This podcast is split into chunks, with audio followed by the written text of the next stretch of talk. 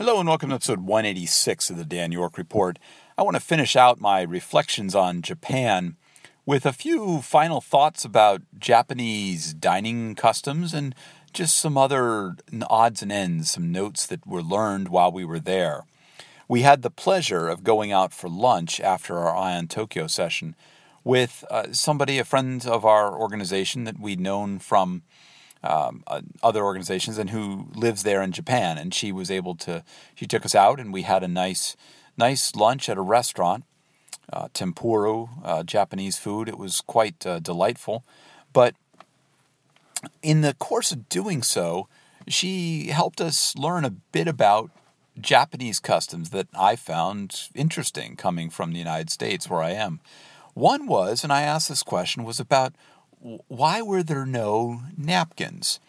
Um, here in the States, we certainly have the idea that you have a napkin that you have at the meal, it's by your plate, and many of us grew up knowing about putting our napkins on our laps. That was just what we did. And so, those of us who grew up in that kind of space are just kind of, you know, culturally programmed that when you go and sit down, you take a napkin off your table and you put it on your lap and it protects your lap from falling food, etc., and also is a place to wipe your hands and so on. Well, you know, there were no napkins around in Japan in the form that we would have them here in the States. And what happens though is that at the beginning of a meal, you are typically given a, a either a warm cloth or a, um, a, a, napkin, a wipe, uh, basically a you know a, I don't know what we call them, a a hand wipe that's already it's in a plastic container and it already is already has lotion on it, uh, a wipe of some type.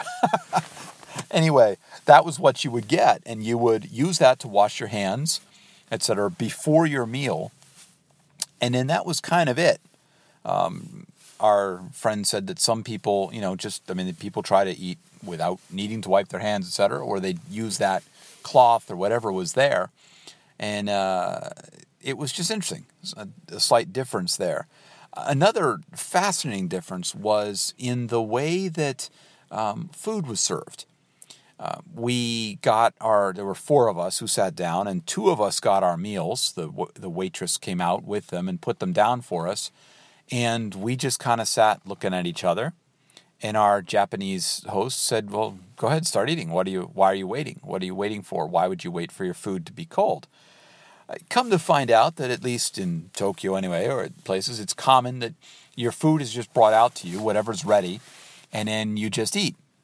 Now, again, in the States, it has become a common convention that, well, first of all, restaurants usually would not bring out the food until all of it was ready. So the wait, waiter or waitress would come out with all the food at once and put it on the plate. You know, or or if he or she didn't have it all at once, they would be coming out very rapidly thereafter with the food. Um, and or they might have another waiter or waitress coming along with them to bring the rest of the food. But the typical thing that we would do is to wait until um, everybody had food, and then we would say something like, you know, enjoy or bon appetit or something like that, and we would start uh, start eating. So again, just an interesting difference because apparently it's not common for that. It's more common that when your food comes out, you eat. Uh, there were, you know, a few other just interesting differences. Uh, you know, of course, uh, the primary way of eating is with um, chopsticks, and you don't have spoons for soup. You just pick up the bowl, and I was familiar with that from traveling to other Asian areas. But um, it was uh, it was a couple of those things around just customs that was interesting. You know, I mean, neither bad nor good, or just just different and different ways of doing things and it once again shines the light to me on how you know my cultural my upbringing has brought me up with certain norms and conventions and and that's what they are is norms and conventions that have been set up um, by virtue of how I was raised. You know, we had formal place settings with this kind of thing. You know, as far as where you, you know, I mean, all of that, just the way we're brought up, it determines how we, the lens through which we see our lives. There were some other interesting uh, comments. We asked, it was a sunny day, and, and we asked, why weren't there many uh, people in the business area, certainly in Tokyo, um, that were wearing sunglasses? It was bright, and my other colleague and I, actually all three of us from the States, we were all wearing sunglasses. And, uh, but a lot of people there were not. and our our friend said it, it's just not common. Um, she wasn't entirely sure why, although I guess in some cases the the uh, wearing of sunglasses has been kind of uh, associated with criminals or you know I don't you know something on that line. But it's uh, it's not as common for business people to uh, to wear sunglasses.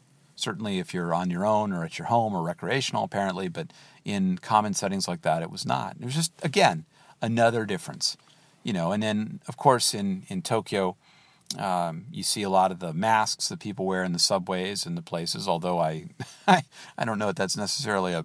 I mean, I, you know, I could see the value of that in some of the urban settings that I've been in in different places. I did have to laugh when I saw the mask that was a Hello Kitty mask, uh, because it was it was a face mask with Hello Kitty print all over it. But uh, it was interesting. I, I definitely enjoyed the short time that I was there. It was only about 40 hours that I was actually in Japan before I was uh, back on the flight back home. I would have loved to have stayed longer. There was an internet week that was going on, but the main thing was that pretty much the entire week was going to be entirely in Japanese. And so um, there was not a whole lot that I could do, given that um, most of my Japanese consists of, you know, Domo Arigato from the 1970s album Styx, for by Styx, and, uh, you know, a few other random phrases. But uh, I would like to go back um, another time to see more of the space, to actually get some a chance to look around and explore a bit more.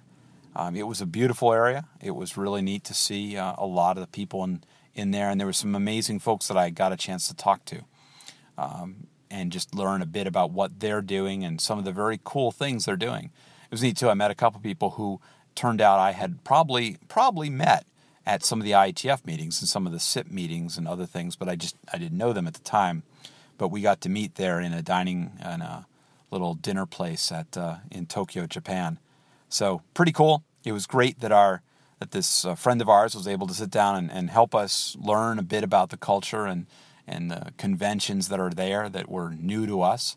And I look forward to uh, going back at some point in time. That's all for now. If you've got comments about your experiences in Japan or anything else like that, please feel free to leave them at soundcloud.com slash Dan York or any of the social media where this site, where this uh, recording is shared. You can find more of my audio and writing at danyork.me. Thanks for listening. Bye for now.